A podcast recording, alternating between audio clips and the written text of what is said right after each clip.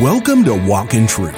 These are the Bible teachings of Pastor Michael Lance, equipping you to reach out with God's truth to all people and how to apply that truth to today's issues, trends, and culture. Learn more about the program and our church when you visit walkintruth.com. Now here's Pastor Michael's teaching in Exodus 20 about the 10th and final commandment Thou shalt not covet.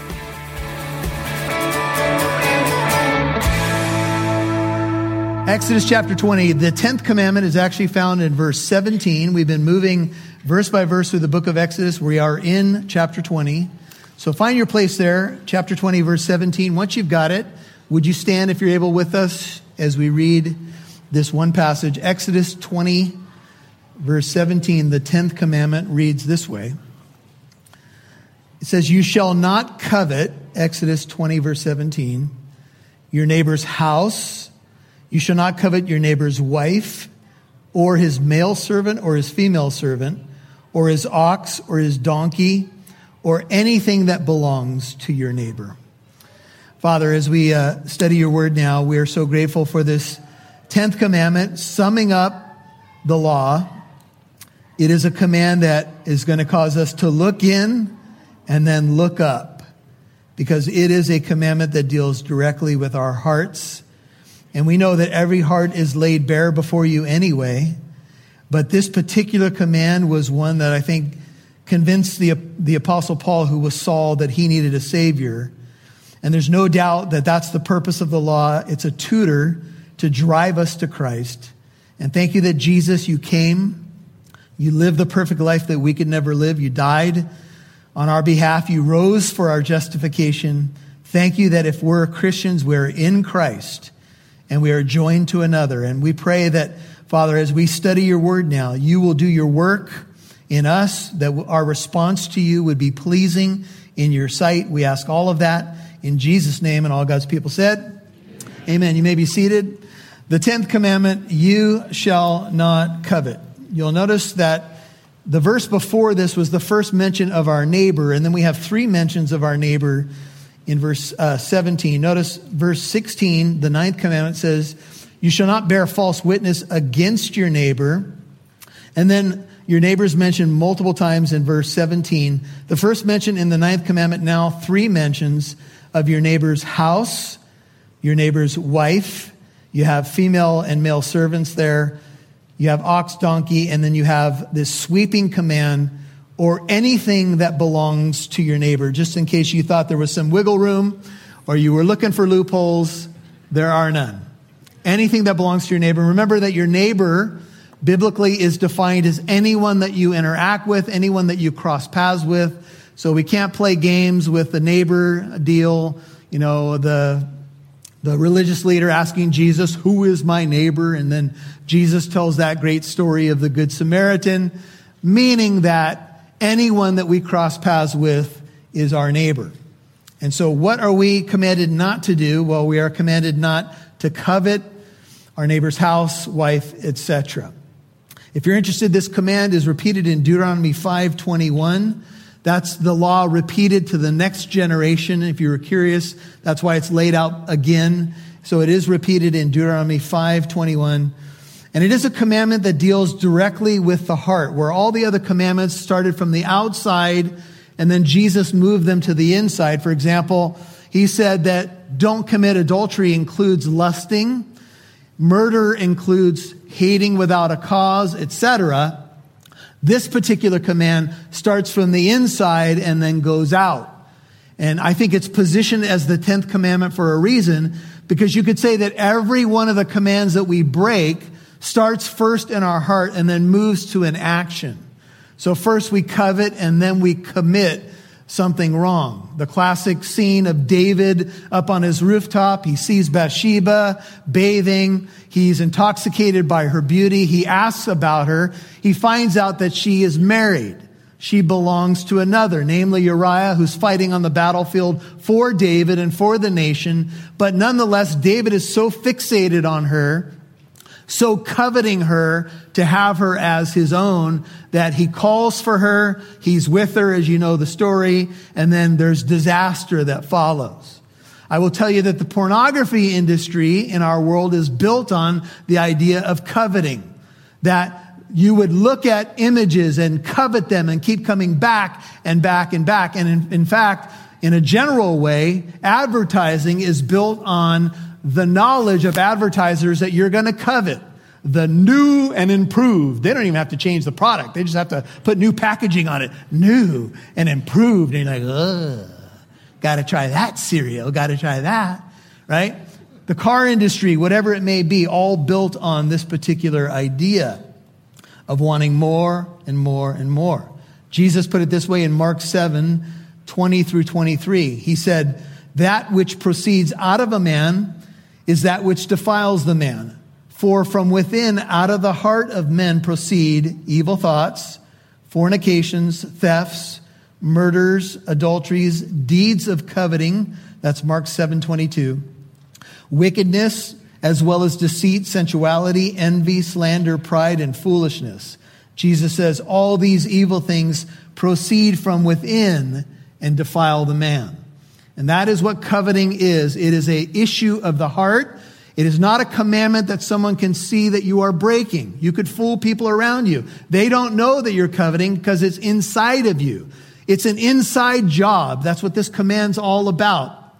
It's about desires and longings and looking to, you know, that which is forbidden. And that's precisely the definition of the word for covet. If you're taking notes, it's the Hebrew word chamad, spelled C H A M A D.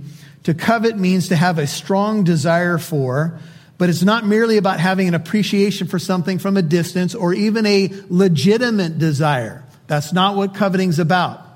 We all should be driven to do well in our jobs and to do the best we can for our families. It's not about legitimate desire. It's about illegitimate desire. Coveting is longing for what is forbidden. So if you're taking notes, that is a good definition of what coveting is. It's synonymous with the word in the New Testament for lust, epithumia. And in context, the word epithumia can have a positive meaning, having a desire for what's good and right, but mostly used in the negative, a lusting or longing for what is forbidden. And so to walk it out, it's not merely having an appreciation for something from a distance, but it is uncontrolled, ungoverned, inordinate craving or selfish desire. It means to break down the word to crave, to yearn for, to hanker after something that belongs to another. And that is the key thought. Remember the repetition of your neighbor. It belongs to your neighbor. She belongs to your neighbor. It belongs to your neighbor. So it's not a matter of acquiring or even desiring. It's a matter of that belongs to somebody else, that person, that thing, etc. That talent, it could be, maybe you, you know, you see somebody else with giftings that you desire, etc. And it encompasses all of, encompasses all of that. So the word has the idea of being consumed with possessing what belongs to someone else. You might want to write that down as an additional definition. It is being consumed with possessing what belongs to someone else. And sinful desires, of course, or sinful deeds always start with sinful desires. This is how it works. And this is James 1 14 through 16. It says, Each one of us is tempted when he is carried away and enticed by his own lust, a longing for what is forbidden. Then desire, when it has conceived, gives birth to sin. And sin, when it is fully grown, brings forth death. Do not be deceived, my beloved brothers. Our first parents are in the garden. God says you can have access to all the trees, all the fruit of the trees. There's only one tree in the midst of the garden that you are not to touch. It's forbidden. It's the tree of the knowledge of good and evil. There's a lot of conjecture about why they were forbidden from that tree. Some believe it was not a matter of always being forbidden from it, but a matter of timing. That's a bit of debate. But the one tree they were told not to touch, not to partake of, where is Eve hanging out? Right by that tree. And Adam, according to Genesis 3 6, is with her. So they're both there by the tree. Why are they there? Practical advice. If there is something that is forbidden, don't hang out next to it. Amen? Because more, more of us than we'd like to admit put ourselves in positions where we're tempted. Now, there are some things we cannot avoid. You know, we're just living life and something comes across the screen, as it were, and we got to deal with it. but don't put yourself in a position to fall. There she is. The serpent enters. He's more than happy to accommodate your sin. He lies about God. He makes promises to her. She partakes. So does Adam. And mankind obviously is devastated as a result of this. So that's the classic example of our first parents being next to the forbidden tree. Instead of enjoying everything else that God had given them, they wanted the one thing that they were told not to have. You can see this in the nursery when kids are playing with different toys. Huh? And all of a sudden, one kid has the toy. It could be a box for that matter. And then the other kid, I want it, I want it, mine, mine, mine. And you see that. And as we get older, we do the same thing, just different expressions of it. And so this is what the command is all about. It's wanting to take from somebody else that which they rightfully possess. And it's all the worst in us. But I will tell you that once we take a look within our hearts, we realize this command is deep and it is convicting, especially in our culture, where so much of our society is built on if only. Contentment seems to be the farthest thing from most of our hearts, and not just outside the church, but inside the church. And I'm going to give you some practical encouragement about the opposite, which is contentment, when we get to the end of the message. But for a moment, I would like you to turn in your Bible to Romans chapter 7. So we'll come back uh, to a few other passages, but we're going to move to Romans chapter 7. Now, you all know that before the Apostle Paul became Paul, he was Saul. He was a Pharisee born from Jewish parents. And he said when it comes to the outward working of the law, he was blameless. You'll hear more from Pastor Michael in a moment. Resurrection Sunday is almost here. Moving through the book of Matthew, talking about the kingdom of God and anxiety and how to overcome it in the words of Jesus. Pastor Michael Lance has invited you to celebrate Easter at Living Truth Christian Fellowship in Corona. Early risers can come to the first service at 6 a.m. Just bring a chair and a blanket, maybe a carafe of coffee or whatever you need, and we'll be celebrating the Lord early in the morning as the sun comes up. Visit Living Truth Christian Fellowship on Easter Sunday for the 6 a.m. sunrise service, the 8:30 service, 10:30 service, or for the Spanish-speaking service at 1 p.m. Remember, you can always tune into our YouTube channel channel. If you are not available to join us live or locally, we have a YouTube channel and you can get to it at walkintruth.com. The address is 1009 Arsenal Way in Corona. Download the Living Truth app for more information or call 844 48 Truth. That's the Living Truth app or call 844 48 Truth. If you listen to Walk in Truth on a regular basis, we could use your help by becoming a monthly financial partner. Our mission on Walk in Truth is to help people like you become better equipped with God's Word to address today's issues, trends, and culture. Your financial partnership helps us broadcast on this station, provide the podcast, and with other monthly expenses. Our fiscal year ends March 31st, and thanks to many listeners like you, we're getting closer to our goal of having 50% of our budget supported. What we really need is more monthly partners so that when we reach that goal, the program will be sustained in the months and maybe even years to come by at least that much. Our ultimate goal is to eventually become 100% listener supported and then have the ability to broadcast on more radio stations to reach more people like you. Please consider becoming a Walk in Truth monthly partner, giving 10 to $20 a month. You can give online today at walkintruth.com or call 844 48 Truth. That's 844 48 Truth or visit walkintruth.com.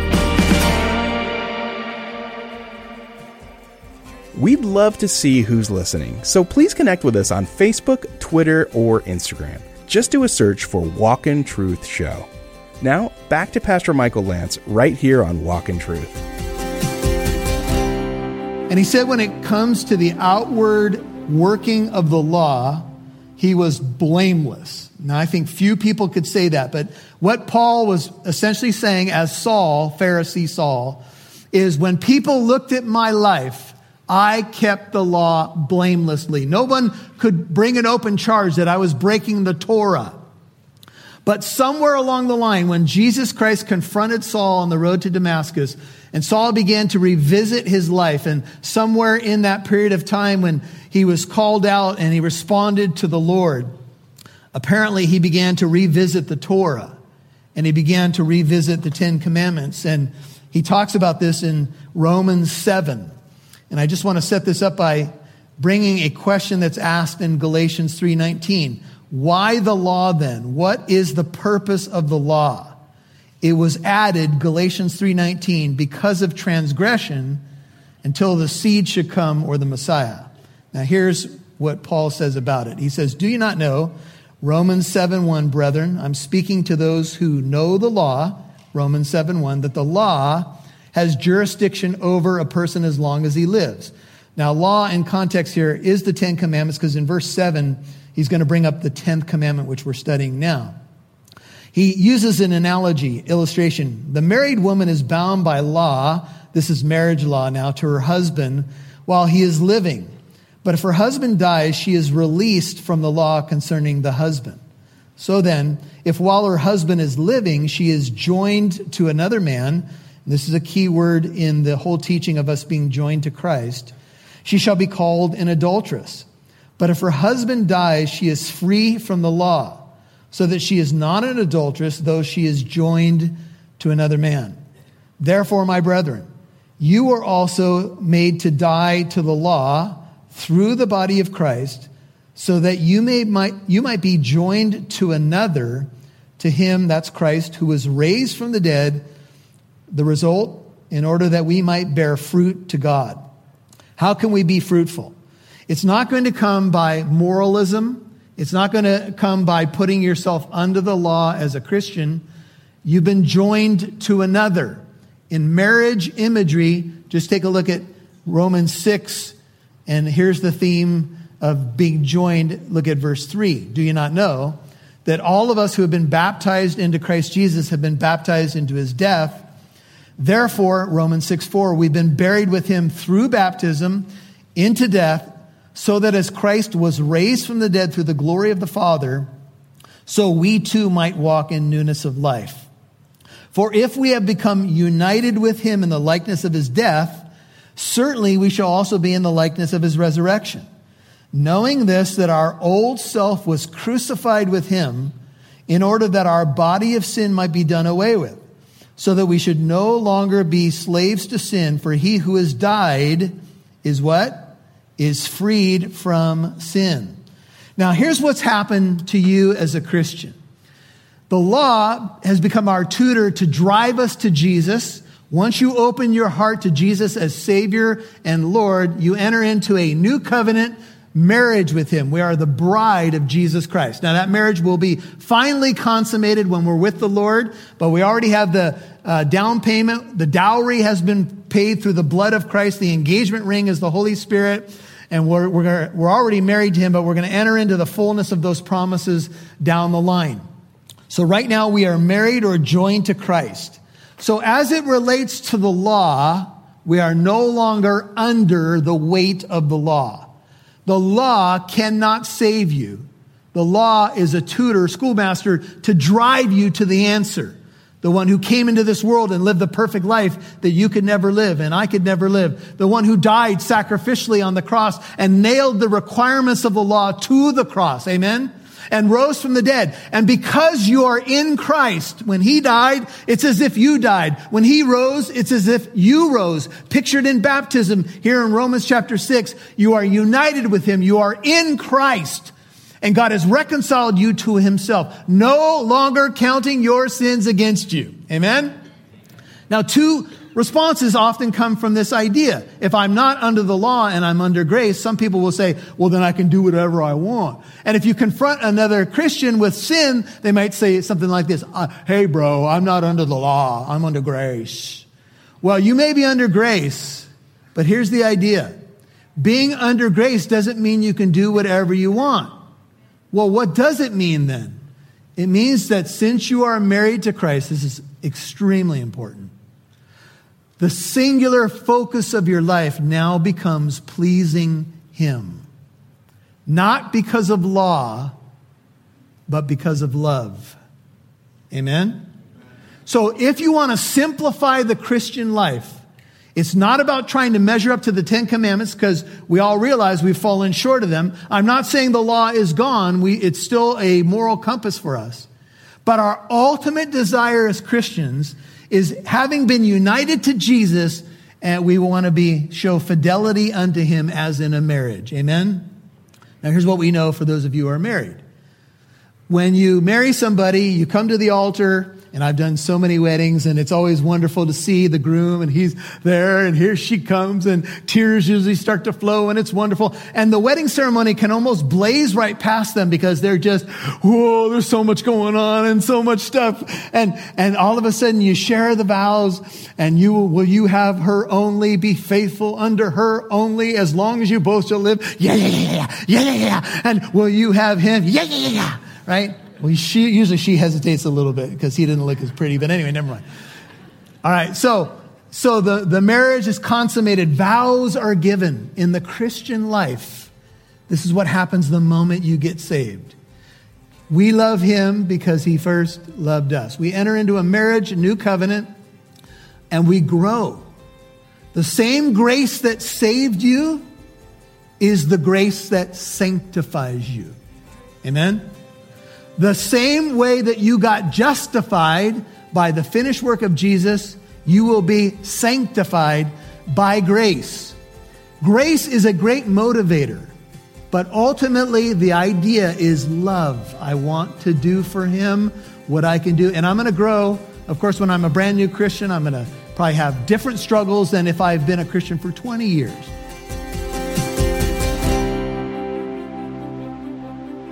You've been listening to The Tenth Commandment, Part 1 on Walk in Truth. And this is Pastor Michael's Ten Commandment teaching series in Exodus chapter 20. If you missed any part of today's program, Walk in Truth is on Apple Podcast, iHeartRadio, Spotify, and many more podcast apps. Subscribe for free to hear Pastor Michael's teachings in more books of the Bible. And would you please do us a favor and encourage a friend or family member to listen to Walk in Truth on this station? The same if you're listening to podcast, please click the share button. If Pastor Michael's teachings have been a blessing to you, then our hope is they'll do the same for someone else you care about. Thanks so much for spreading the word about walk in truth. Now here's Pastor Michael with a final word. Well, maybe you've had a friend tell you, you know, the Ten Commandments are irrelevant to my life. You know, it's just about loving Jesus and loving people. Well, you know what? The law is useful when it's used lawfully. And what does that mean? It means the law is a schoolmaster to drive us to Christ, and the moral law, Romans 8 4 is a key verse. We have the power to keep the moral law by the power of the Holy Spirit. So the commandments are very relevant because they are summed up in loving God and loving others as we love ourselves. I think we all know that.